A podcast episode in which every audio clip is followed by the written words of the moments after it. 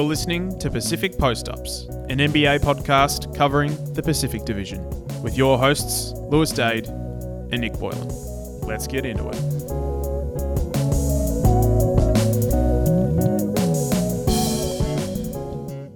Hello and welcome into an even more special edition of the Pacific Post Ups. Nick, I'm sitting about a meter away from you. This is enthralling. Uh, I'm also sitting directly across from special, now becoming semi regular guest, James. Boys, what a time to be alive. Podcasts in person. It's uh, it's very eerie and funny to be meeting a person who I've been talking to on Skype for the better part of what, eighteen months now. Though, so it's it's good to finally put a a physical face uh, to the voice, and likewise, James, it's uh, good to be sitting with you both uh, to talk some hoops, particularly for a team that is, I would say, very near and dear to your heart, James. Yeah, I mean, I basically support about 15 teams at this point, but I guess Sac was Sacramento was one of the first teams I kind of supported before I just just uh, started disregarding norms about you know supporting less than or choosing one team to support really. So, uh, yeah, Sac, yeah, Sac uh, got a fair bit of love for him. So, pretty excited for this this edition. Absolutely. So Sacramento Kings are the team on the docket this week. Uh, just sort of before we get into what happened, what is happening this season for Sacramento. Last year, the what felt like the same old, same old, though with a few different wrinkles um, for the Kings. So the playoff drought continues. 2006, the last time they were rocking up in the postseason. It's a it's a record that they've uh, continued to push out, and it's it's not a record they want to be setting. Finishing with a 30 and 52 record um, is what ended up being a pretty interesting season. Lou heading into it um, in terms of the what, what they were going to do with their guard balance with Halliburton, Fox, and Mitchell they decided to make a trade, and it probably wasn't the trade people were expecting when they sent Tyrese Halliburton and Buddy Hield over to the Indiana Pacers for Domantas Sabonis and a couple of other little uh, secondary players. Uh, that trade, I think, when it happened, was one of the more shocking ones that we saw in the NBA last season. Um, a few months on now, knowing that they're going in with a, a very different look on this roster, how do you sort of look back on that trade for Sacramento? Look, my thoughts are probably going to be a little bit more diplomatic than I'm guessing what James is going to serve up uh, for the listeners. But yeah, at the time, uh, it was, I guess, uh, on paper, I can understand the trade from a fit perspective as far as, you know, the there was definitely a jam at the guard position and, and Sabonis, we'll touch on this more later, and how he can intertwine with Fox. It certainly made some sense, but the the win now move, again, when they were in a position where it didn't feel like they were really within reach. Um, that was the part that I guess shocked me the most. And I, I did also feel like potentially that the the assets weren't aligned, strictly speaking. Um, you know, I, I, felt like perhaps Sacramento probably could have grabbed a little bit more from that trade. Um, but yeah, I certainly want to throw to James on this one because I, I, feel like he's been pretty vocal on, on Twitter, particularly at the time, about the the trade, James. So were you pro uh, the Sabonis trade or anti the Sabonis trade from the Kings' perspective? Um, yeah, honestly, I think initially I was pretty uh, had a pretty favorable look on it, but I was a bit more optimistic at that point about Fox, Richaun, Sabonis kind of working together, and in you know six months on or whatever, you know, Richaun might have played ten minutes with Sabonis and it was pretty clunky. So, and that's the thing. If it ends up being you know Halliburton, Hield, and then reduced minutes for Holmes, who was a really high impact player for the Kings these last couple of years if that's a lot, if, if that's a sacrifice you make to bring in Sabonis, then yeah, then you know it becomes really kind of questionable. I agree that like you know if, ideally if you're take, talking about like long term vision and you know asset maximization and stuff like that, that it probably wasn't the best trade, but um.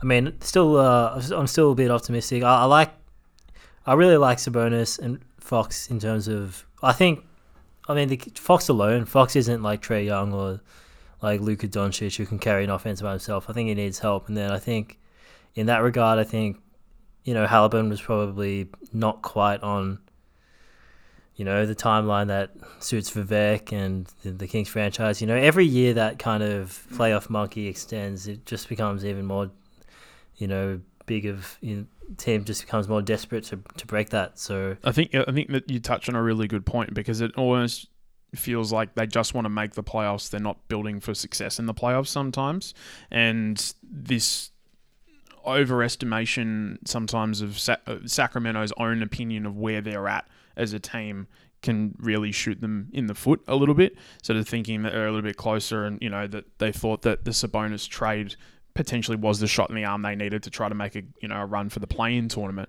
and it didn't end up working out. Obviously, Fox had some injury issues um, and had a, a, bit of an inconsistent season. Finished it really well, um, but yeah, it, it, Sacramento's sort of I don't know inability sometimes to have a to show a bit of patience. I think is is something that they you know is a little bit of a problem for them.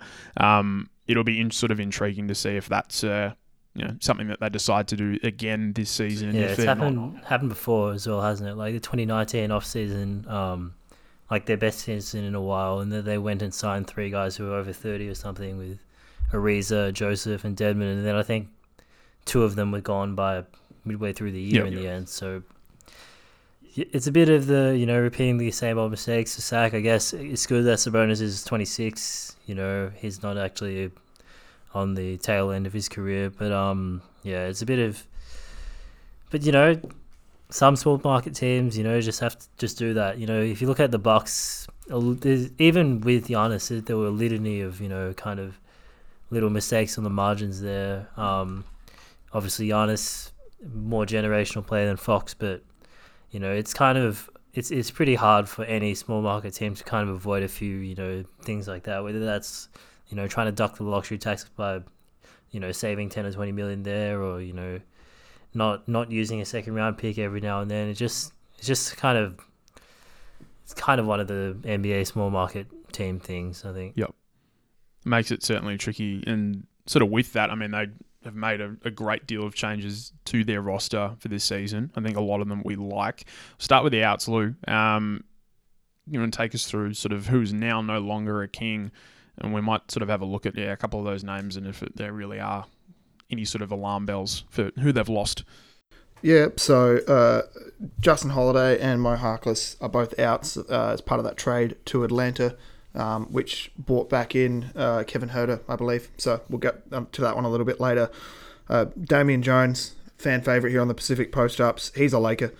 Uh, someone that I think was very, very happy to be out of Sacramento, Donte DiVincenzo. Um, your guy Nick over in the Warriors, and you know he, he that's another trade that objectively I guess failed. It'd be very interesting to see what they, you know, what, what whether there was any interest in re-signing him or what that looked like, but it felt like that relationship had, had broken down. Um, and uh, Josh Jackson and Jeremy Lamb both leaving Sacktown as well. I guess for me, and I'm interested to see what you guys think, that there's no one here that, that was really a massive needle mover on the roster, but I think what it does clear up is that there are a couple of these guys, and the one that really stands out to me is probably Mo Harkless that was sucking up minutes that I would have liked to see going to other other players. Um, James, you've obviously watched this team a little bit closer. Who's probably the biggest loss there as far as their pursuit of a playoff berth this year?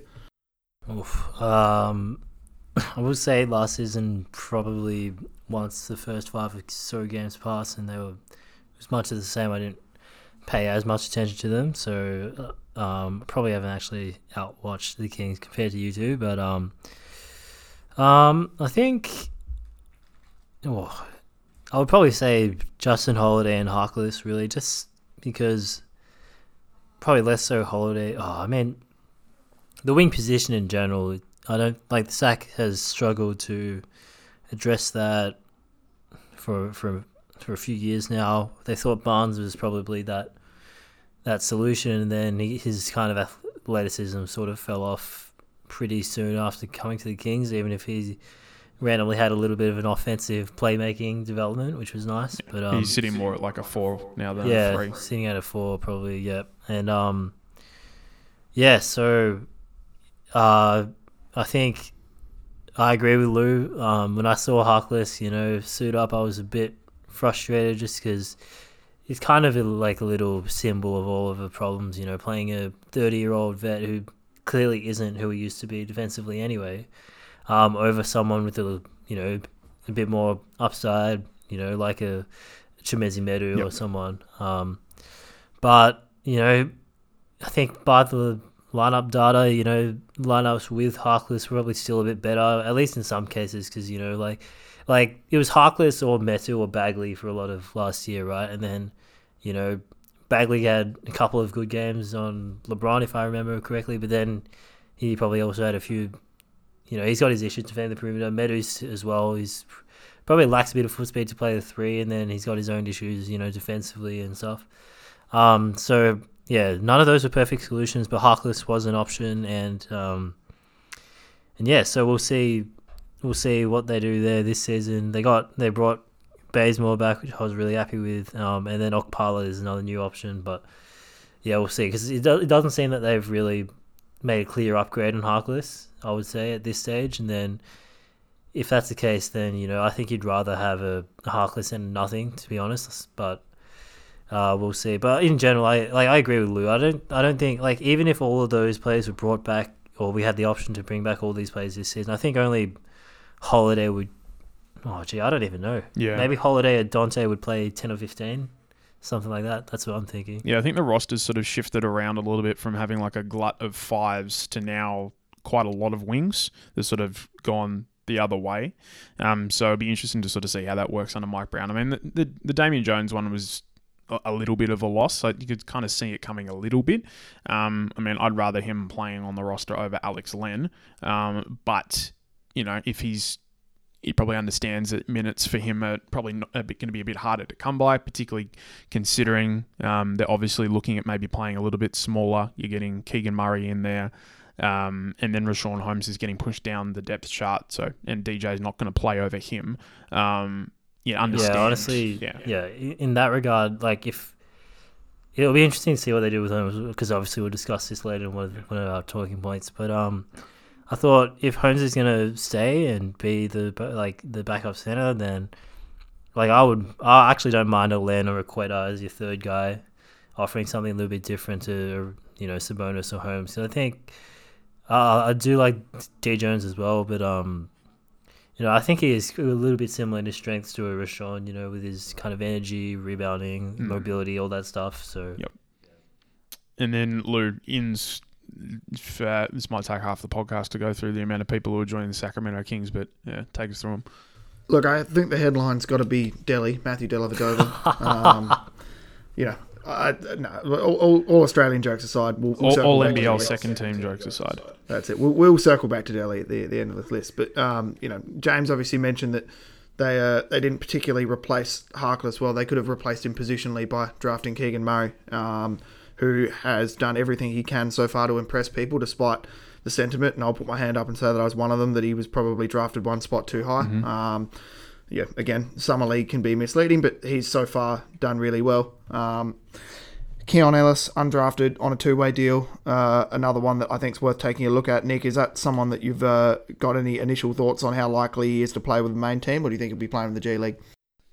I reckon mostly with the G League, but I don't think he'll look out of place if he gets called up. Um, you know, defensively, I liked what he was doing in summer league, and um, you know, offers a bit of three and D um, prospects at the at the guard spot, which I think you know they're pretty sort of translatable skills regardless of what level you're playing at. So um, if he does get a um, a chance to, to show his wares, I don't think he'll he'll look out of place. Um, hopefully, he gets more of a, an opportunity than someone like Luke King.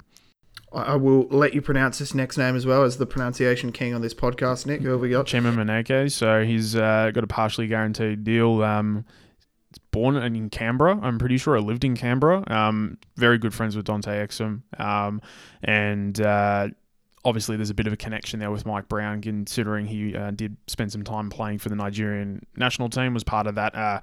Friendly um, exhibition win over the states. Uh, didn't end up making the final roster for the Olympics, but proved uh, quite impactful um, in in the limited time that you'd have there. But last played with Manresa in the in the FIBA Champions League. Actually won the MVP um, for that competition. Averaging thirteen point six and a bit rebounds and assists per game. So um, I I like what he could potentially do. Plays above his six six frame. Um, someone who's very versatile. I think defensively. Um, not got the most expansive offensive game, but in terms of someone who can cut, move, finish with athleticism, um, has a really good motor, plays with a lot of energy. I think that he's someone that you would want on your team. So I'm looking forward to seeing him get the chance. I don't think Mike Brown would have bought over one of his national team members without having consideration for the likelihood of their playing. Uh, you know, I think he's very mindful of the development uh, of those guys, and you know, we'll might circle back to it later. But obviously, his involvement in that national team's been extremely selfless. Um, you know, the the conversation I get, well, the player I guess that in theory should make the biggest shake up to the rotation um, was that they traded what I believe was a protected first round pick that rolls over a couple of times for, for Kevin Huerter from Atlanta, Kayvon, Red Velvet, depending on whatever you want to call him. Um, he's a he's a guy that I think is really hopefully going to flourish. Um, I always felt like potentially was was marginalised a tiny bit in Atlanta based on the fact that kind of everyone that isn't either setting the screen for Trae Young or being Trae Young can be marginalised at times in that offense. Uh, but he's someone I think that given some extra reps could certainly take some pressure off of uh, you know off of De'Aaron Fox and can also really slide between a, a, starting role and a bench role if needed, depending on who fleshes out. Um, James, the, the name that I guess we're, we're most excited to flesh out with you here is, is Malik Monk. Um, don't talk about him too much now. I got to save something for later. No, si- signed over from the Lakers. You know, he, he signed for a relatively cheap deal with the Lakers last year, hoping to hoping to make his money back. And I, I certainly think that move paid off. I think the Lakers will actually will actually miss him this year. Uh, James, are you happy that uh, Malik Monk is in Sacramento? Is this a good fit for, for where you think his career is at?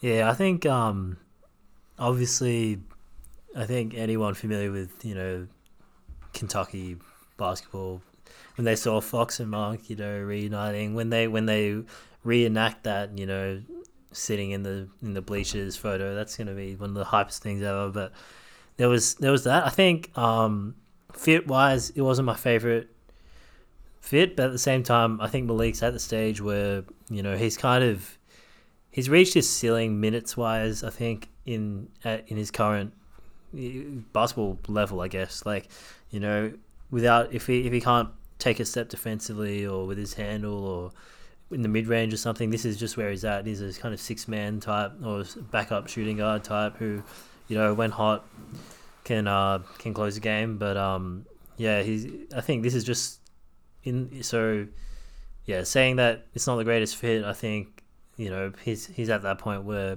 he's not going to be able to, you know, readily choose a team that's going to you know drop all their other priorities to kind of fit him in. So yeah, and then um, I think basketball wise, I mean, I love the fit with the two bigs. I mean, because Malik's always played really well with um, just bigs who you know know how to play in the pocket, set set good screens, set set good screens, know when to slip, stuff like that.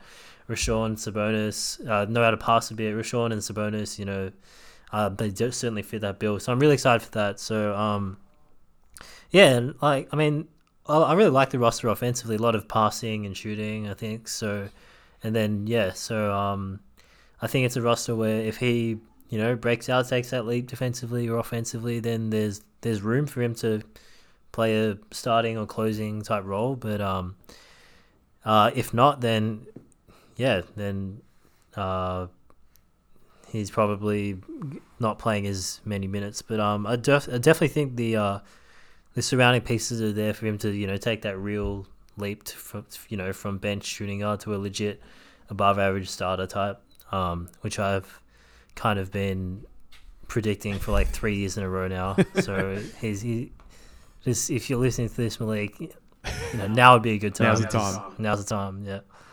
Um, but yeah, nah, he he you know obviously shooting. Um, yeah, it's no definitely good signing for the mid mid level, I reckon. And one of the things with Sabonis quickly that you know, losing Halliburton, Hield, uh, that is losing a fair bit of offense, but Sabonis does kind of reduce the, you know, especially the ball handling you need to kind of initiate a bit of offense. Um, so I think he's going to pair really well with Huerter and Malik, and then maybe, you know, maybe this year the, level of, you know, creation they do actually might mirror what Halliburton and Hield were doing the year they left. So, um, yeah, just a little side note there, I guess. Uh, you, look, you're, you're, certainly right. Um, we'll touch on the Sabonis offensive side a little bit later because I think that's really going to be a wrinkle they have to explore further this year. Um, Kent Bazemore, who left the Warriors last year to go to the Lakers in pursuit of a championship, uh, didn't make the playoffs, is now leaving the Lakers to go to the Kings in pursuit of making the playoffs. Um, I don't think he'll be getting a ton of burn, but he's a handy guy to have, right? You know, he can he's you know he's able to kind of in theory when his three balls going down and when he's applying himself and not over extending on defense, he can be three and D. Um, and you know again.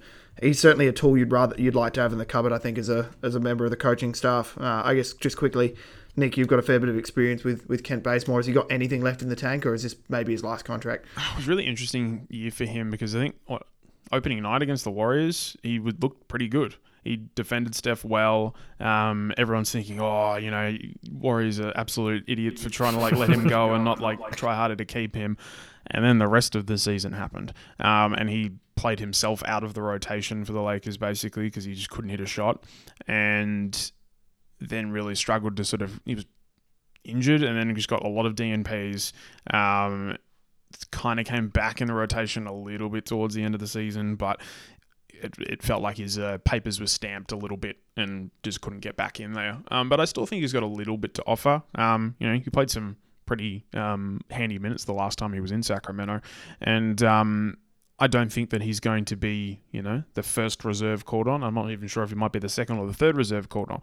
But as you, you sort of said, Lou, that his uh, skill set um, is, you know, offering a little bit of three and D um, is someone is something that you'd like around. And from all accounts as well, he's a really good locker room guy. He's always been a really positive personality to have on the sidelines. So um, considering this is a Sacramento Kings team that's, you know, hasn't been to the playoffs. Um, having some guys who have sort of been around uh, and been a part of some winning cultures, I, I think is a, is a very good thing um, as well. James KZ Okpala is another one who well, a bit surprised actually to sort of see him sort of pop up for the Kings. Um, I haven't watched a lot of Miami Heat ball and I haven't watched a lot of KZ play, um, or KZ, um, considering uh, where we are. Um, um, what are we expecting to get out of him? Because you, were talking about sort of, you know, we're looking for some defensive uh, minded players, um, some athletic kind of guys who can provide a little bit on that side of the floor. Um, is there a role for him under Mike Brown?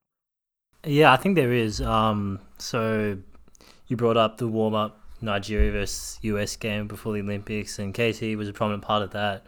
Guarded Lillard the whole game, picked him up full court, um, switched any action with the five, so they trusted him to you know box out and guard the five, I guess. So yeah, pretty versatile defender. Um, I think, yeah, I think he um because there isn't really like a six eight, six nine height you know, long, uh, quick guy on the roster. You know, you've got like a Barnes or a Murray or even a Metu you could theoretically throw on, um, you know, a, Tatum or a Doncic, that sort of thing. But I don't think, um, I think Okpala is better suited than all of them to guard those types. I don't think he's going to be like, you know, Andrew Wiggins level defense, you know, specialist defender for that. But I think he is the best option we got there. And then, uh, offensively, um, yeah, he hasn't quite figured it out. I think there's a little bit there. Um, there's some nice drives he has, but I think for the most part he hasn't quite figured it out. And then obviously Miami, the last couple of years, um, yeah, they're, they're gunning for a championship every single year. So they've they've been through the conveyor belt of veteran NBA fringe power forwards. Um, as a result because they're looking for guys who can just really contribute now. So he got stuck a bit behind, um, you know, Markieff Morris, PJ Tucker, um, Trevor Ariza, Mo Harkless um, in his time in Miami. He also had an injury rookie year. So there's just a few things that kind of didn't give him probably the the leeway to make some mistakes and stuff. And then I think now that he is entering year four, he's you know kind of Miami had to deal with most of the growing pains, but hopefully most of those are over. Um, and he's figured a rollout for him, and then uh, kind of like I think it's almost kind of like you know Bagley with the Kings, and then moving to Detroit. You know, um, the Kings had to deal with his you know just yeah growing pains on both ends. You know, learning how to play as a wing on offensively, learning how to deal with less touches, learning how to you know rotate stuff like that. And then by the time we got to Detroit, it was a much more of a you know finished product. Uh, not well, not a finished product, but much more able to survive without being a focal point of the offense. And I hope I'm hoping Okpala is a little bit like that. Obviously, probably not the same offensive tools as, as Bagley, but um, yeah. So I think defensively, he definitely definitely offers something. Covers ground, long, can block a shot. Um, you know, slides his feet. So. Yeah, I, I, I like it, and um, I, I mean the fact that Mike Brown, you know, in the Olympics trusted him to guard, you know, the point of attack against the, you know, the point guard for the US. I think that shows he trusts him. So I really hope he does. Um, yeah, get a good crack at that backup small forward role. Yeah, just as a bit of a defensive specialist, which is I don't think a yeah always a handy thing to have on your roster to break out. Um, battle for the th- uh, third point guard spot should be a little bit interesting because Quinn Cook sort of got a, a, training camp deal and versus Delly, uh, two guys who I've, I've watched a, a, very good amount of basketball played between the two. Uh, I'm, I'm very intrigued to sort of who would get that spot. Lou, who would you be leaning towards to be your third point guard? I mean, the guy who the Lakers left behind um, for the championship celebrations, um, or uh, the man, the myth, the legend, Matthew Dellavedova. Firstly, yeah, a little bit of bias with the introductions there. But. I was about to say, in Delly's uh, only NBA championship, I'm pretty sure he was a key part of the celebrations. Worth pointing out. Um, he was the celebration. I've, I've seen the photos. Um, but uh, look, the the thing that comes down to it for me is assuming Delly go down. Um, I'd be taking Delly purely because I think. What does Quinn Cook give you that Malik Monk doesn't do better?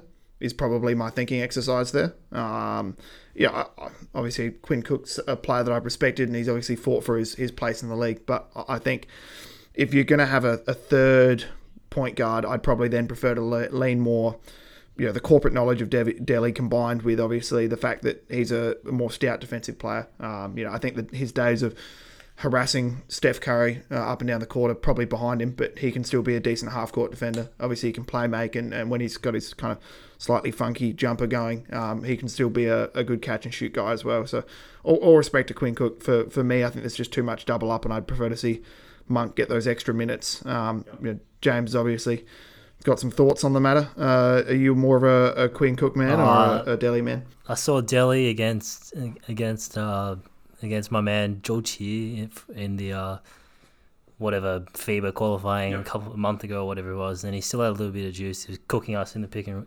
cooking my my uh, cook, yeah, cooking the Chinese team in the pick and roll. So he's still got a little bit of juice left. I, I agree with Luke completely. I'm I'm I'm going Delly. Um, yeah. I think yeah, we'll be uh, all in agreement that yeah, I'd be enjoying uh, Delly's more team first um, play. Take nothing away from Quinn Cook, who was a, a key part um, of the latter stages of those Warriors teams and hit some big shots in his time. Um, but yeah, just a slightly more versatile player. Um, would be going with the Aussie. Um, they did hold on to N- Neemias Queta, who I'm not really going to spend a lot of time on, um, but does factor in to uh, some time, hopefully, to back up big spot. Um, we'll have to see about that, but we'll probably move into before we take the break. We'll get into some more team storyline discussions. Um, obviously, they've the big Fox and Sabonis thing. This is what the Kings have now decided they're going with. This is what they're building around. That's what they decided to do when they traded Tyrese Halliburton. They're going around Fox and Sabonis. We've touched a little bit on Domantas Sabonis. We haven't really talked about De'Aaron Fox too much um, yet.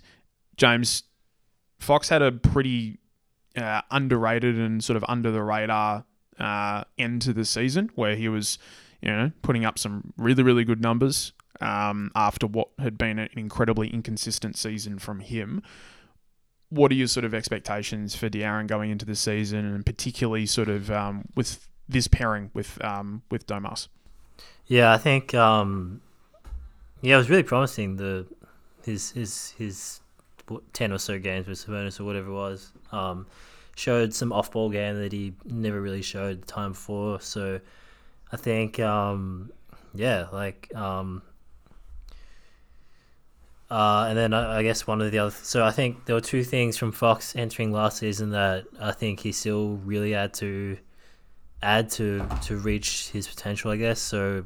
Uh, I wasn't really thinking of the three ball honestly. I was thinking of yeah, just the the off ball game and then defensively. And then I think he showed a bit of that off ball game with Sabonis, but I really I needed I need a good defensive year from him. Um, because he's got the tools as well. He's he's one of the most athletic guards in the league. Um, you know, quick hands, pretty long, quick as well. So he's got he's got the type of speed and stuff to where he could really help cover up some holes, which I think will be present throughout the rest of the roster with yeah, you know, guys like Barnes, Monk, rookie Keegan, Kev, Kevin Huerter might be playing up a position, stuff like that.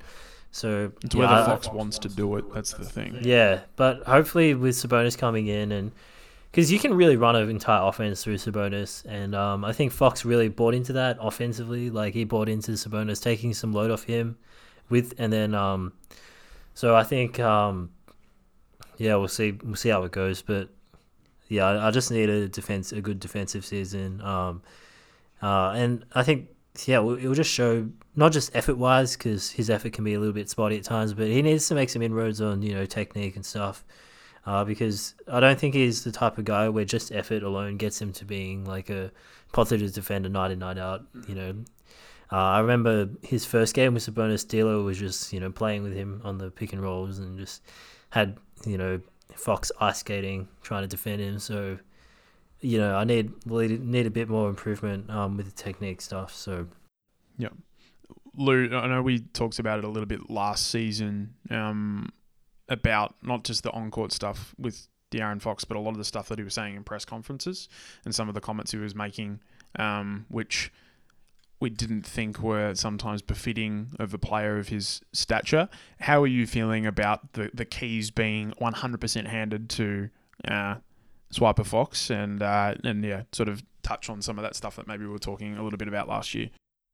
Yeah, look, I've always taken the mentality of if A, if you're taking the max contract, and then B, if you're taking the max contract and considering yourself the man and like, you know, where, where you stand on the, the Halliburton trade, regardless, it's abundantly clear now that that was what Fox wanted. Um, I mean, quite frankly, not just on the court, but his attitude seemed immensely improved after that trade, which seems weird because honestly, Tyrese Halliburton seems like a really good guy to play basketball with, and there's been nothing else nice said about. Maybe that's just a weird read from the outside, but I can't poke a hole in why you wouldn't like Halliburton as a teammate. Um, this is kind of this is the expiry date on this year. The end of this year is the expiry date on whether everyone's anyone's still going to have stock in him being a, the guy on a team. I think you know if this oh, it very well could pay off, but if this year is a flop and this team doesn't at least push for the playoffs and he doesn't look like he could be the number one guy on a playoff team, again I'm tempering the bar of expectation there because we're talking about the Kings, not you know other rosters that are striving for for you know conference finals or, or championships then I think he's then going to start to be viewed in a different light, which is also dangerous for the Kings because if he doesn't look like a number one or even a number two, then that max contract can go from a promising young player to a, a burden really quickly. So, particularly if Halliburton starts popping off for Indiana. oh yeah, the, the clock is the clock is started, and he's got probably he's from the moment this year he's, uh, this year starts, he's probably got six months to to really prove himself to the public. And I I think this is this is the year they've now got him a big man that can play make around him. Um, they've got you know use this term shooting. lightly. Yeah, shooting. They've got they've they've cleared out the, the player that he effectively didn't want on the roster. Um, you know, this is this is go time now for De'Aaron Fox, who's who's talked the talk, and, and now it's time for him to walk the walk, as far as I'm concerned. Um, Nick, I'm, I'm going to throw it back to you in a composite question. Obviously, they, they chose to trade Halliburton when there was a glut of guards. It always weirdly felt to me like Davion Mitchell was perhaps the odd one out. Um, he did stay on the roster, and objectively, he's maybe a slightly better fit with Fox if if he can kind of guard up a position and all that kind of stuff. Yeah, what happens with Davion Mitchell this year? Is is this is do you think the way they've structured this roster is it any sort of acknowledgement that they think perhaps he's not an NBA starter, or is it just the way the, the cards have fallen?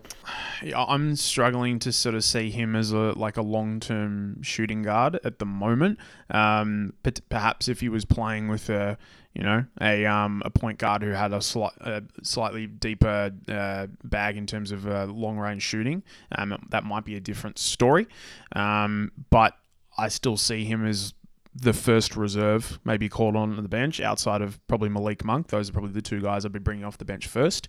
Um, you know, we'll talk about lineups a little bit later, but um, I thought Mitchell's end to the year was pretty good. He started to show a little bit more as an offensive player outside of just sort of catch and shoot threes. Um, that I, I know James, you sort of uh, you're quite um, regular, sort of posting some clips about Davion um, and some stuff you know um, that he's working on in the mid range look pretty good. He's um, he's a really quick guy as well, being able to use that acceleration and his strength as well. Um, I think is a really sort of it's a bit of a matchup nightmare because obviously you sort of look at his height and you think that you know he's a bit of a pushover. Obviously, from what you see on the defensive end, he's not. But translating that strength to an offensive level, I think, is really key for him. Um, if he's able to, you know, sort of iron out his shooting a little bit more, become a little bit more consistent on that end, then um, I do think that while he might not be starting games, he'll be closing a lot more games um, than sitting on the bench at the moment. Uh, yeah, look, I, I, I do agree. I think you know, he's someone that, and we'll touch on this a little bit later. He's someone that I have a lot of hope for. Um, I feel like everything there defensively clicks, and all we need is just a couple more things offensively to start to click into place. And there were there were stretches last year yeah. where things looked really good. Uh, he's got to watch that uh, the Jalen Brunson like tape. Um, because yeah, Jalen Brunson showed um, you know he's not the greatest three point shooter either. He's playing with Luka Doncic, getting you know right in the pocket, wide open stuff, and he's still passing better, some stuff yeah, up. Better off the dribble than yeah, better off the, catch, the dribble. Yeah. yeah. but he started to adjust, and then by the playoffs, you know, he scored twenty a game or something against you know the Warriors and the Suns or whatever it was, you know, something around that. So, mm. but just like you like you mentioned, using the strength, and I think that's a guy you watch for that. You know, just you know, getting those little bumps in, and then also that like you know the that you know pivot game, all that stuff, like that stuff, and like um you know Brunson's got a good midi as well. I, yeah, that's he just got to watch all that tape. Once I think, honestly, like like before, before like before Davion played NBA games, I was comparing him more to like a Reggie Jackson or um, mm. a Fred VanVleet offensively. But now that like now that I see Brunson, like I think that's that's, that's a, a really easy yeah. bl- blueprint for him to aim for. Um, and he's got like like his deceleration is amazing. Like watch him on defensively, watch him like close out, plant that foot, and then just immediately switch yeah. directions. Like you can translate some of that to offense, then you know we're really cooking with gas. So um, yeah, one to keep an eye on. Um, they've obviously reloaded the wing situation, uh, which is something that this team has not really gotten right consistently, um, basically forever. But at least you know in the last couple of years in this Fox iteration. Um, Keegan Murray's one thing. It's very hard to forecast out what Keegan Murray looks like on the NBA court, but objectively, I think we have an idea that he should be able to contribute something as a rookie. I, I can't imagine he's one of these guys that's going to be buried playing 11 minutes a game. I guess with you know. Uh, you've got to include, um, and I know I know James is not the biggest fan of him, but you've got to include Barnes in this equation because while they didn't acquire him, they've had so many options to trade him that they have actually made a cognizant decision to keep Barnes on the roster. That combined with obviously Kevin Huerter, um, I guess Kent Bazemore comes into this category. Uh, obviously, KZ as we as we talk about as well. Have they acquired and they, they let a glut of wings go, most of which were not guys playing any more than about 25 minutes a game. But have, have they settled on the right wing rotation? It, it feels to me that they've ever so slightly favoured shooting over any other skill set on the wing. Um, Nick, I, I, guess from your end, are you comfortable with this wing rotation around Fox and Sabonis? Yeah, I think that was sort of the thing that I was looking forward to in the offseason. It's why that I was a little bit disappointed that the whole DiVincenzo situation was blowing up a little bit because um, I wasn't sure what they would do next. But I the Huerter trade I loved. Um, I've really liked Kevin Huerter and sort of as you mentioned before, Lou, sort of someone who probably hasn't got the greatest opportunity to shine alongside Trae Young. And obviously, with Dejounte Murray going there, that was not, just not going to happen. So, a good trade for him to really, I think, lock down a starting shooting guard spot in this league. And, you know, I, I sort of think about think back to sort of the last time I, I, probably really enjoyed watching the Kings and when they were any good, which I think would James, I think 18 19 when they were at won 30 games, I think prior to the All Star break, maybe 17 18. Um, yeah, 18 19. Yeah, yeah and yeah. they were just playing like a, a lot of shooters. They were playing up and down, a real run and gun style. They'd lose they'd lose some games sometimes, like just getting blown off the court with a lack of defensive uh, presence on the court at all. But I think that they've got the tools to blow a lot of teams off the court at the moment. And I think that prioritizing uh, floor spacing around um, De'Aaron Fox and Domantas Sabonis, I think, is key. Um, having Sabonis sort of, you know, operate as a bit of a playmaker and have lots of shooters in the in the corners. Um, it gives Fox more space to not only drive um, with the ball in hand, but what James was talking about before, to be able to use his quickness off ball and cut. Um, because Sabonis will find you um, if you are moving, he will reward you. I like the the versatility um, of this rotation now. Um, adding two guys who shot forty percent from the three last season in Monk and Huerter. Um, I think is is massive for this team, and I'm yeah, I'm genuinely looking forward to watching them sort of have a run around what the rotation looks like for these wings in terms of who's getting more minutes or not. Well, Mike Brown, that's something he's going to have to work out in preseason and through the opening weeks of the season.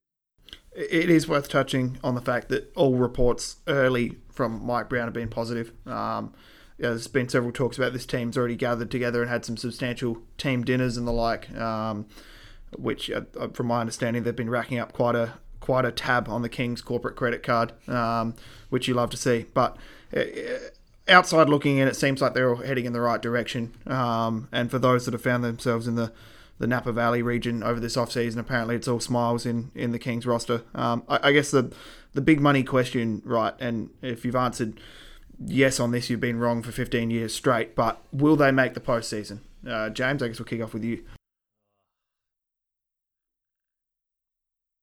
I guess Jeez. so. Uh, uh, postseason. So play in, no play in. Play in. Okay, so uh, top ten. We're counting the play in. We're, we're going to count play in. Right. If the NBA are counting the play in, then we're going to count the players. This team needs to be graded on a curve. okay, yes. Uh, that that's good. I think we got to change it. No, the question we got to word it in a way that you know, so the po- answer can be a bit more positive. Because I, I really didn't want to just start season preview. You're like, nope. You're like, no, no chance. But they are not making. I don't think they're making it through to playing games. Although you never know. You know, especially if they play that up run and gun style. You know, sometimes the is just fall.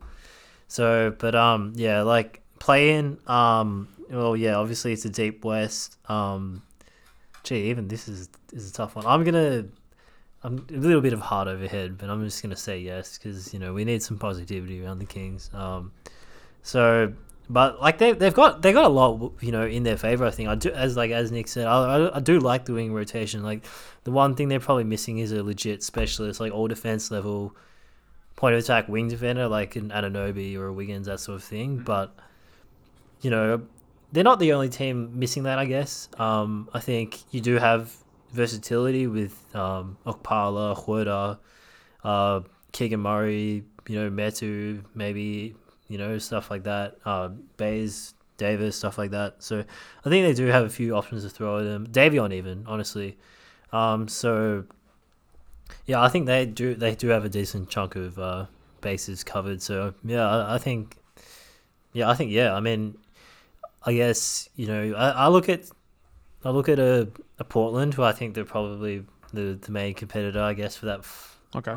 Because I think I think the other nine teams are prob. I mean the Lakers. You'll never know what's going on with the Lakers. I guess. Um, you know if they're actually going to make Russ a, a spot up guy, I don't know if that's really going to work. But um, but I think uh, the way I view it is, you know, the other nine, it's mainly Portland and Sacramento fighting for that final play-in spot. And um, I think you can argue Sac, they've got, like, their roster fits a little bit better together. They might hit the the ground running a little bit more. Um, Portland, like, I think they've got a few things to work out with their roster, the, like, you know, the hierarchy, um, just what off, type of offense to run lineups, because they got a lot of similar types um, at their wing spot and none of them are really perfect fits. Whereas Sac, I think you can see there's like that kind of you can just run and gun from day one, space the floor for Fox, you know, and then you yeah, so like then that might that's probably their identity the whole year. So yeah, so I'm gonna I'm gonna go yes, they'll they'll make the play in. I think I think they might just do it. Um, if I'm looking at the standings at the moment from last year, I don't expect the Utah Jazz to be a fifth seed. Um, I expect them to maybe be a 12th seed, um, particularly if another trade is made. Um, but you sort of look at the rest of the standings. I mean, San Antonio, the obvious yeah, one that's going to drop. They they're going to lean hard into the youth, particularly with Murray no longer on the roster. Um, as much as I love watching Keldon Johnson and Devin Vassell play, I don't think that's enough to get them a playing spot. Um, Portland, James mentioned, are going to be better than they were, obviously with Lillard back, um, ready to go keen to see him and Ant play together. Um, then the other ones, I mean, like yeah, the Lakers obviously the biggest question mark coming off the back of last season. We're we're we're going to enjoy doing that podcast uh, next. That'll be the, that'll be our last one. So, um, but then the, the other teams you sort of look at. OKC and Houston, I don't expect them to be good. I expect them to be fun, but I don't expect them to be good. Um, particularly with uh, big old Vic uh, Wembanyama. Uh, looking like a, a pretty tantalising number one pick option for next season. So um, I think the the roster's in a good shape. They're going to play an exciting brand of basketball, the Kings, and I do think that they're going to score enough points to try probably get themselves in a position um, to be, uh, yeah, getting into that ninth or tenth spot. We'll have to see. There's obviously um, been a great deal of change with a lot of teams um, in the Western Conference, and potentially with some further trades to be made. We're not sure, um, but yeah, I think they're putting themselves in the best position possible to get a playing spot, Lou. I think the other thing is assuming health. There's always going to be one of those teams above them that drops out. Um, my, my sneaky pick is I actually think there's a chance OKC will be a little bit more threatening this year than a lot of people Oh, wow. suspect, but we'll touch on that if we ever cover that division. Um, but that Put being all the eggs in the Josh Giddey basket. I love it. I, I'm probably the other end that I just I I'm completely checked out on these Lakers, and we'll circle back to that next week. But I, I think that if you stay healthy, there is going to be a team above you, maybe two, that has a you know someone has a season-ending injury. It happens every year. There's usually multiple teams. So if you stay healthy, I, also think a change in coaching staff is going to help. I mean, all respect to the absolute you know shit show that Alvin Gentry had to deal with. This was the same guy that was leaving press conferences saying, "If you need me, I'll be on the couch drinking." Like he was so done with this team. I, again, I don't entirely blame him, um, but uh, I think there's going to be a, a positivity and a bit of a rebirth. So I I think that they're going to quite comfortably be probably nine, maybe eight. Um, I still sadly probably don't see them winning the the right combination of playing games to get there.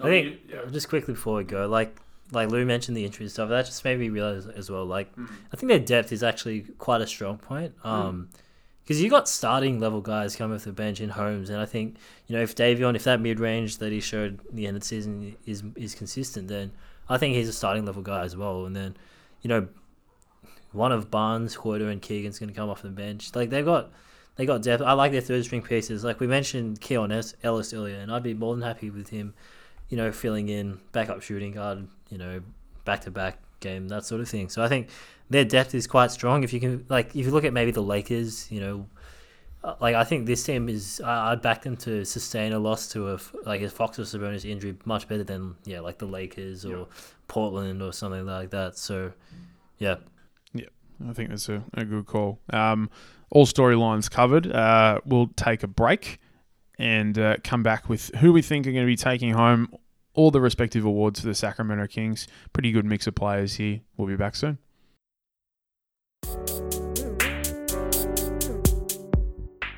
Pacific Post Ups is closely affiliated with OTG Basketball. They've got a fantastic podcast and YouTube network where you can keep up to date with all things NBA. Make sure you follow them on Twitter and YouTube at OTG Basketball. Back to the show. And we're back talking awards for the Sacramento Kings. Um, the the big question, I guess, in everyone's mind, and it's really a two player race, is the is the MVP. Um, you know, you two have both picked a different player. Um, Nick, with with Delly likely off the board just due to a lack of minutes, who have you who have you gone with the Kings MVP? It was really hard. Um, I did have to take uh, minutes into consideration with this award, uh, unfortunately. But I'm leaning towards uh, Domantas Sabonis being the MVP of this team. I think the guy they, they went out and to actively get someone who's already got two All Star appearances under his belt um, looked really promising um, for his uh, 15 games that he did play um, towards the back end of the season with Sacramento when he averaged you know just a tick under 19 points, six assists, and 12 and a half rebounds. Um, I think that he's got a real chance to be um, the MVP of this side just because I've still got a few question marks over um, the guy who James and yourself, Lou, are backing towards. Um, I think I've seen enough out of Sabonis to know what I'm probably going to get from him, um, which I, I appreciate continuity when it comes to this sort of thing. And I think he's going to really embrace sort of I don't know, maybe having the chance to be more of the guy a little bit in Sacramento. Um, I think the ball will run through him a lot more um, offensively. Um, and yeah, I think he's got a real chance to to be the most valuable and most impactful player um, on this team. I'm really looking forward to sort of seeing his start to the season. So I, I guess I'll I'll chime in there with the fact that I've gone Fox, but I've actually gone Fox as a result of playing alongside Sabonis. So I, I think Fox is going to have the counting stats to justify him being the MVP. I think so much of that is going to be because of everything Sabonis does. But in a traditional league sense, um, you know, the, the guy with the counting stats is the guy that tends to get your all star selections, and, and by that logic, you know, yeah, translates up to MVP. So, you know, echoing a lot of what you said about Sabonis, I just think that Fox is Fox and him are, in theory, if they're locked in and playing the right type of basketball, it's it's quite a decent, you know, on court marriage, I guess. Um, you know, James, I guess from your perspective, you've gone with Fox as well, and that's probably no surprise to anyone that follows you on Twitter. But um, you know is this going to be a, a substantial leap? Is this going to be his, his first All Star year? How far are we talking here for, for De'Aaron Fox? Yeah, I think it will be um, because yeah, I just I can't see this team working without you know that Fox leap that we talked about. Um, especially considering again like the max contract because we'll get into lineups a bit later, but I think if Fox doesn't take a leap, there's going to be some situations where I don't even want him closing games, honestly.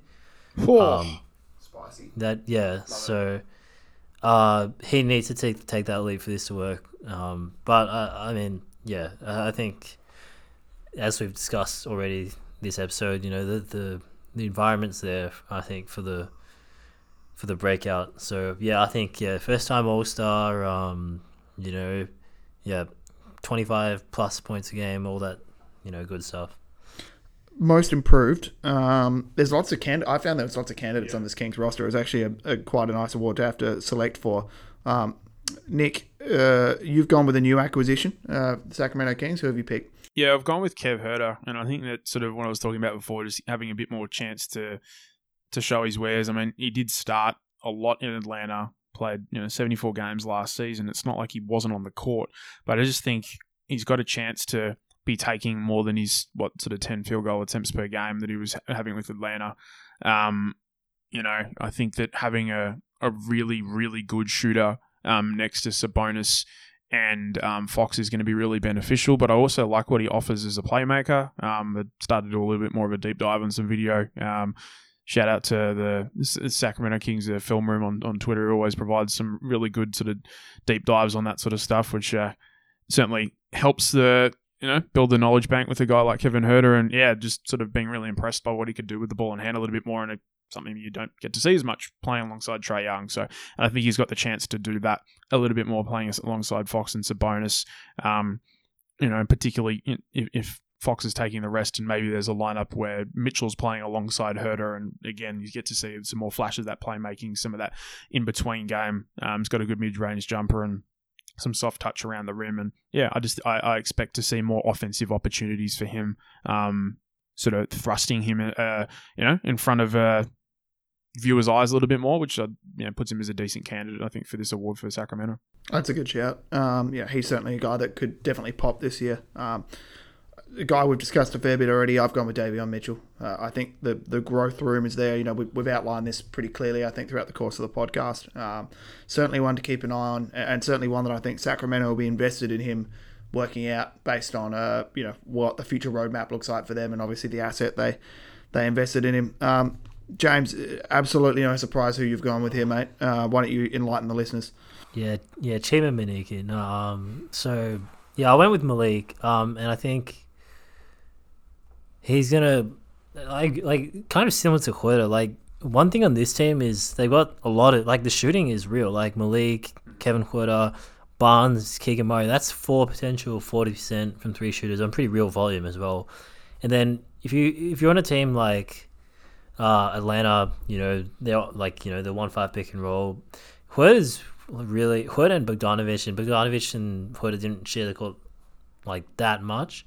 Like so, they were almost like I feel like the designated shooters. So like that almost influences like you know you got a DeAndre Hunter, a young guy, a young wing who loves to you know in the mid range. You got a John Collins who's you know a paint guy at heart. Um, there's kind of responsibility on Huerter to really get those threes up. Whereas yep. I think in the Kings he can really because I saw this on the Lakers with Monk like. Um, when he used to play in Charlotte, like he was a lot more like get in the paint, drive and kick. Uh, you know, be more patient, you know, with the ball and stuff like that. Um, whereas on the Lakers, you know, yeah, it's his job to take those threes. Because um, no one else can hit them. Yeah, he just had to chuck. Yeah. Yeah, a little bit. Um, but yeah, like so that's the thing. Um, yeah, all those shooters, all those playmakers. So I think yeah, both Kevin Huerter and Malik gonna get to do more of the stuff, and then um, yeah, I just think like Malik's really gonna shine, in that. I think as well, like I mentioned the the two bigs, but I think uh, even if Malik's handle doesn't really take the leap, he's gonna just get to his spots in the like um, not just three and at the rim, but also in the mid range a lot easier than he has previously. Like um, he didn't really get to play that much with Anthony Davis in the end um, across last season, which is a bit of a shame because when they played together, I thought their chemistry was pretty pretty impressive. There was some nice um, like yeah, just so I think um, yeah with Sabonis and Holmes, um, and then also you know obviously playing a Fox and hopefully a fast system which lets him just get threes by running the floor. Yeah, I think it's it's set up for him to to take that leap to be not just yeah, so more of a three level scorer and then um, a better playmaker. I think his playmaking is really going to shine this year, and then also. Um, you know, hopefully Fox and Malik challenge each other a bit defensively, keep each other accountable, that sort of stuff. Um, so yeah, I think it's set up for Malik to yeah finally make that leap that I've been been begging for. So yeah.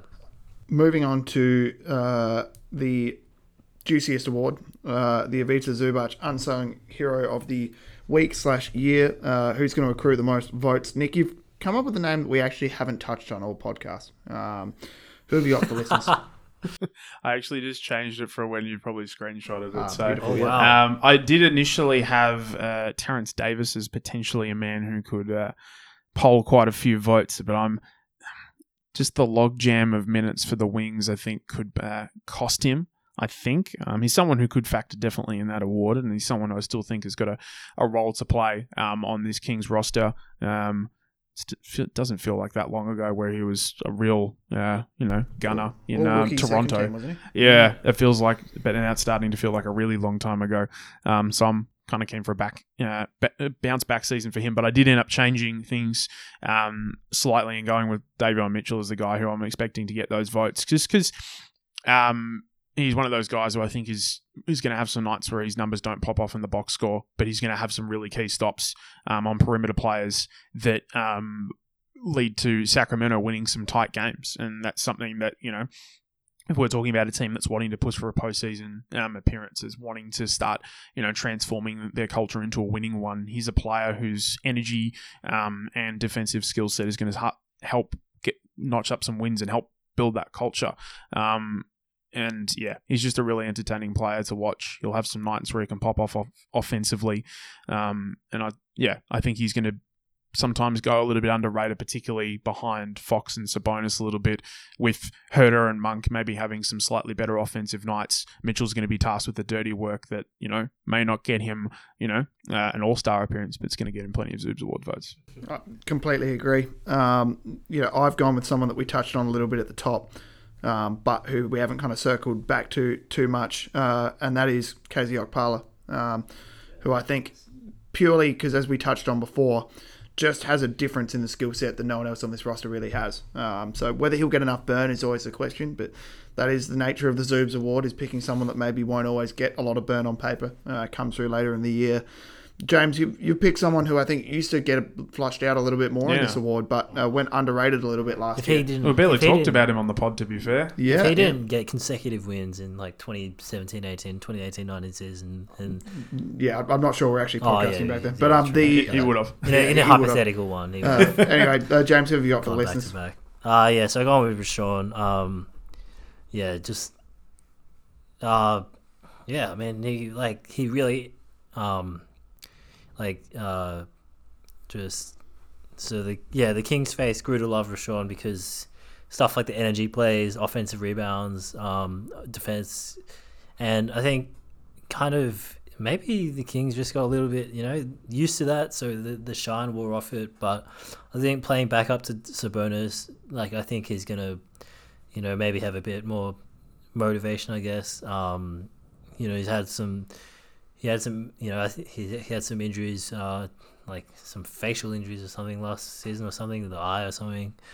Was rocking the mask, um, you know, some off court stuff. Ended his season early, um, but I think yeah, he's going to come back, you know, motivated and um, just go back to being that guy. And then, I mean, it's also set like the roster's so set up well for him offensively too. So many guys who can run a little two man game with him. So, you know, I think he'll get back to doing what he's done most of his Kings career. It's just you know, in comparison to Sabonis, who's a lot more ground bound. Um, you know, I think Richaun's just kind of yeah, like you know, he's mm, like kind of desperation on the court.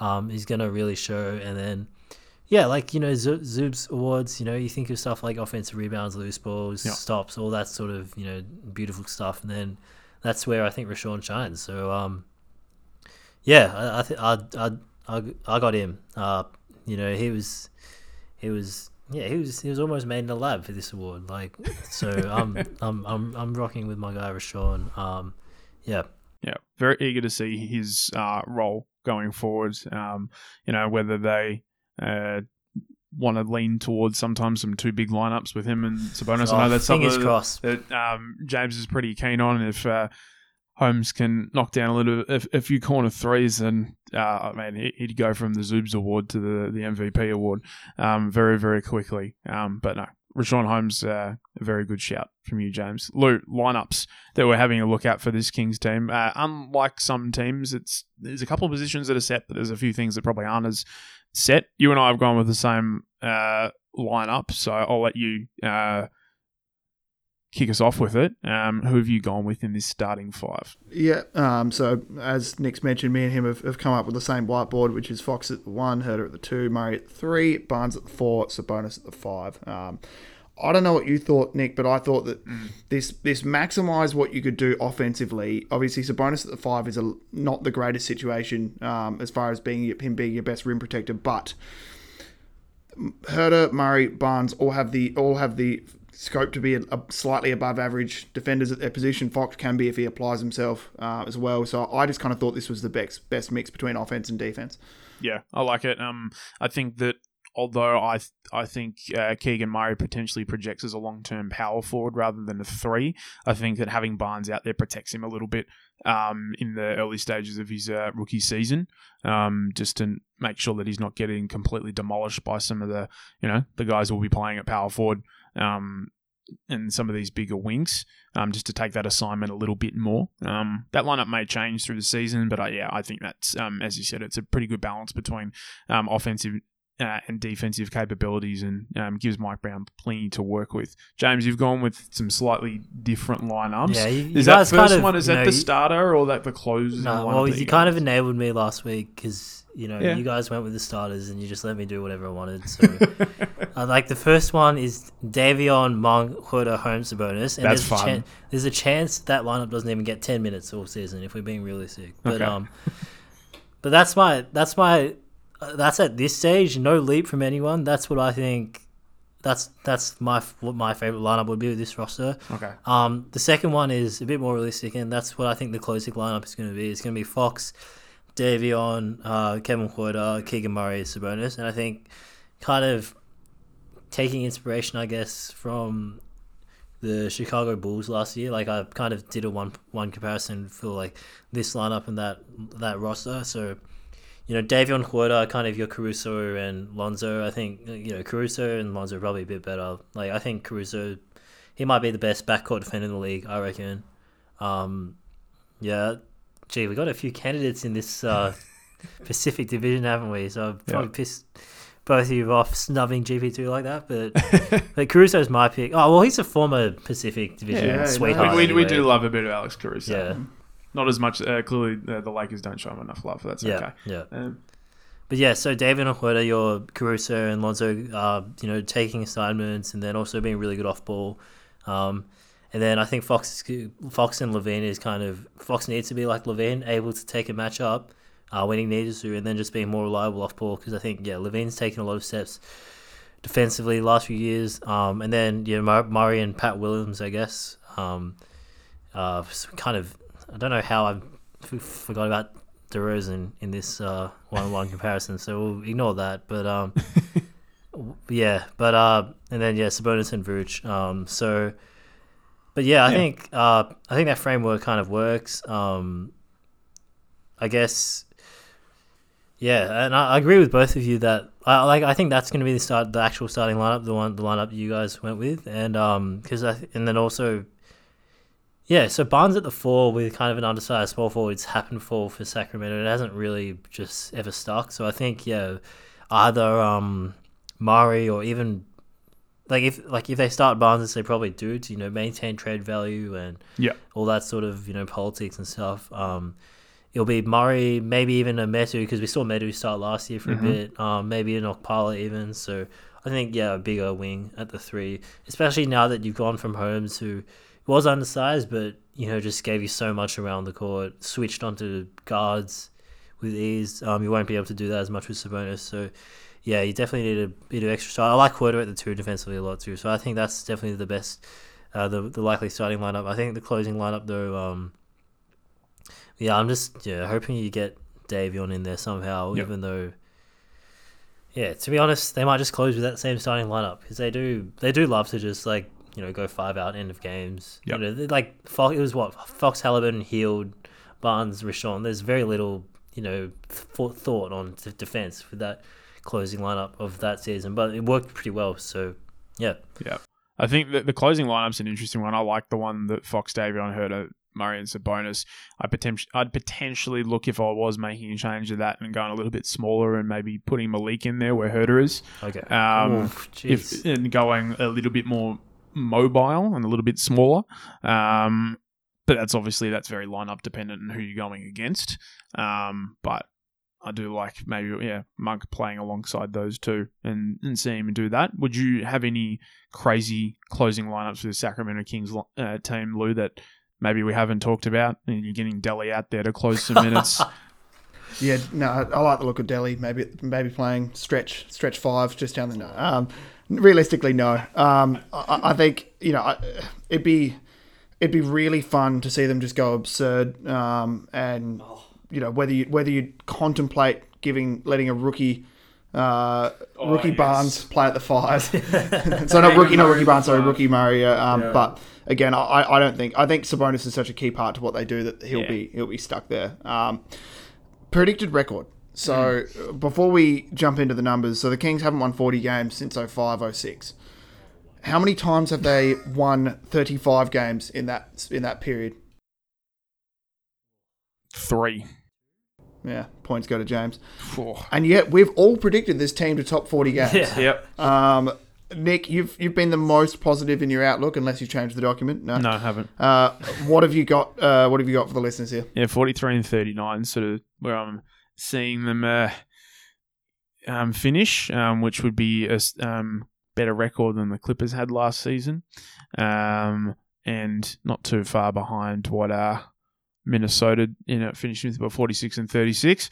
Um, s- uh, two teams which I expect to be significantly better than the Sacramento Kings this season. Um, however, um, yeah, I think that that's a. I'm I'm very boyish um, on bullish on what this team can do, the new additions.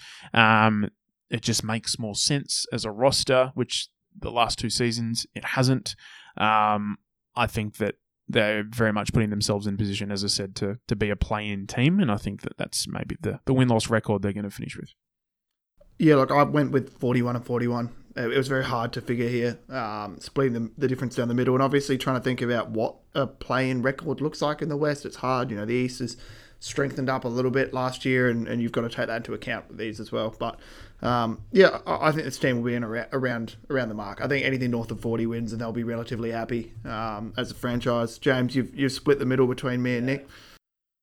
I mean, well, first of all, have we been like tallying these wins with the other predictions in a? Eh, 'Cause- No. no, I guess it would Yeah. only matter if you were doing league league wide yeah, predictions. Yeah. Oh well, we'll just have everyone in Pacific winning forty-one plus, and then everyone else can kick rocks. But Historically, historically strong division, so that yeah, might actually yeah, pay off. Pharaoh, yeah. How many of the Um, last Western Conference, how, how many consecutive Western Conference championships have come out of this division? Jeez. Ah. Every year since what 2014? yeah. Yeah, how you going? Yeah. No. Nice. Uh. Yeah. Yeah. We're all very. Jeez, we clearly got some patriotic, uh, specific division people here. No, fair enough though.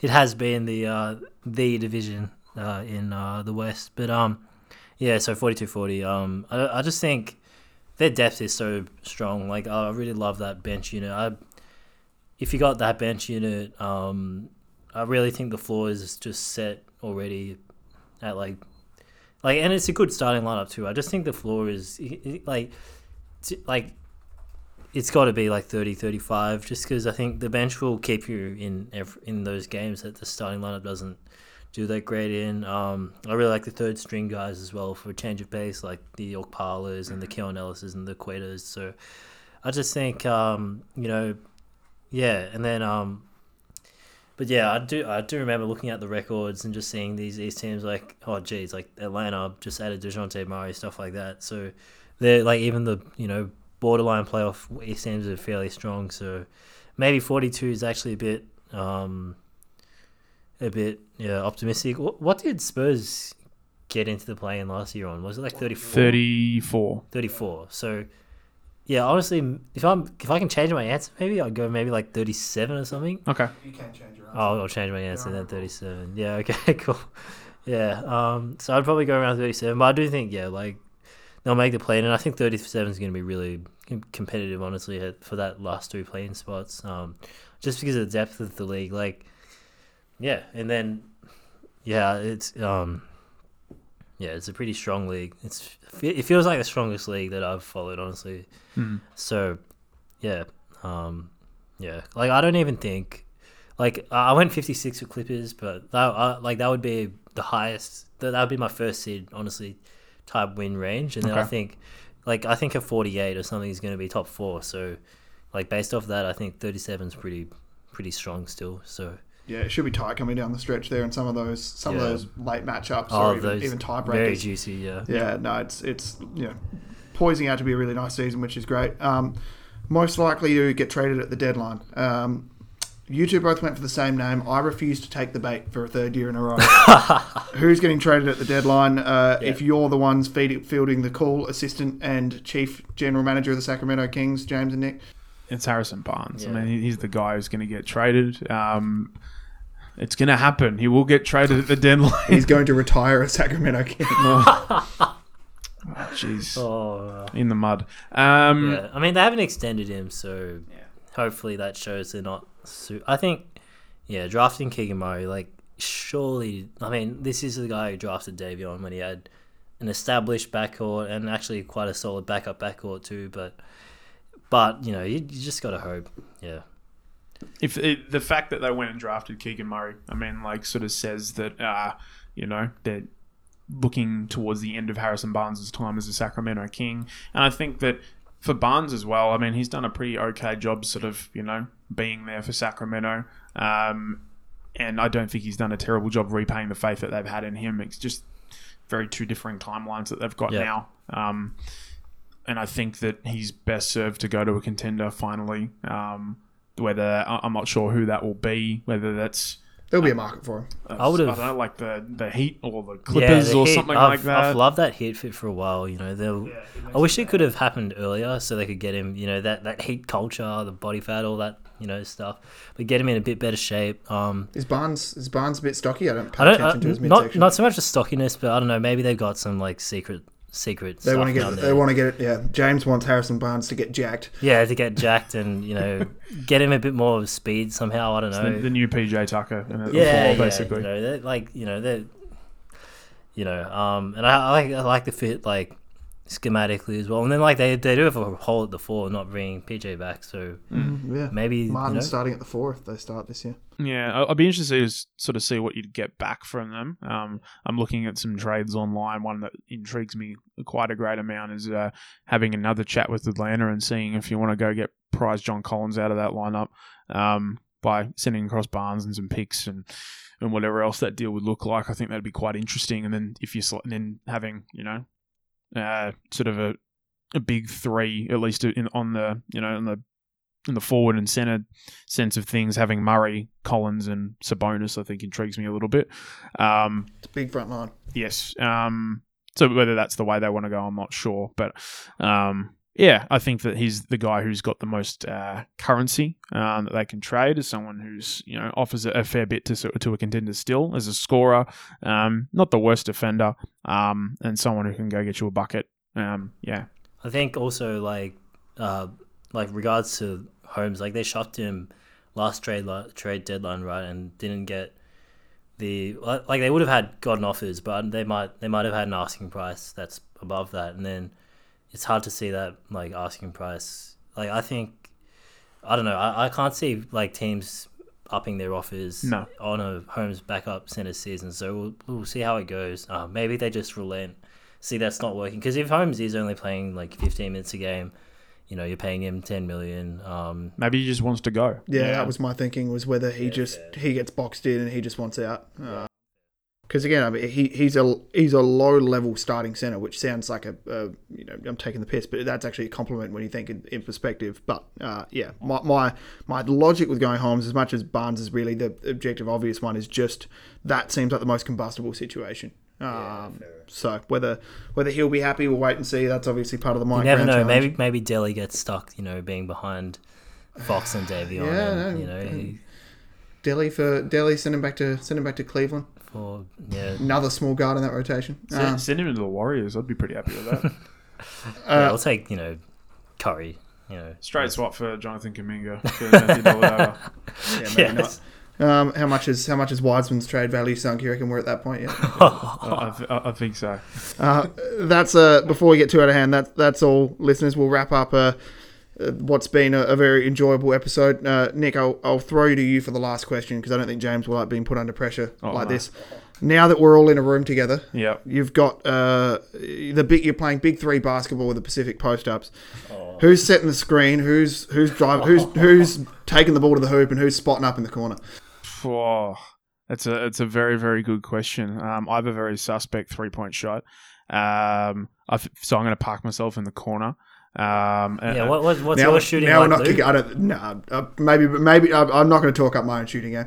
I- I'd ha- I'd have you two play like a pretty decent uh, two man game. Um, James got a better handle than me. I'm oh, oh, suspecting. I was going to say, I was like, Lou, you're a bit taller than I, I Yeah, Luke's got bigger biceps than my thighs, so like, uh, That- he'll- he'll- he'll I'd, I'd love to take the compliment here, but I don't think James has hit leg day ever. So it's probably more of an issue with James than, than Yeah, me being in yeah, the gym. Yeah. Um, but okay, interesting. Nick, Nick Boylan's going to be the, the Ray Allen after the after the missed shot, kick out for three. I, I don't mind that at all. No, Um, we'll, we'll I, be. I look we'll, forward to a Mike Brown call. That'll be the, the, yeah, the no, highlight we'll, of my career. we'll be a we'll be a Raptors style. You know, down and dirty, offensive rebounds, all that stuff. You know, with the Zoobs award, we'll, we'll be three Zoobs awards. yeah three mate. Zoobs awards winners. Uh, we'll, we'll finish on that very funny note. Yeah. Uh, gents, it's been a pleasure. We'll be back with uh what will be a very interesting Lakers podcast next. That's going to be fun.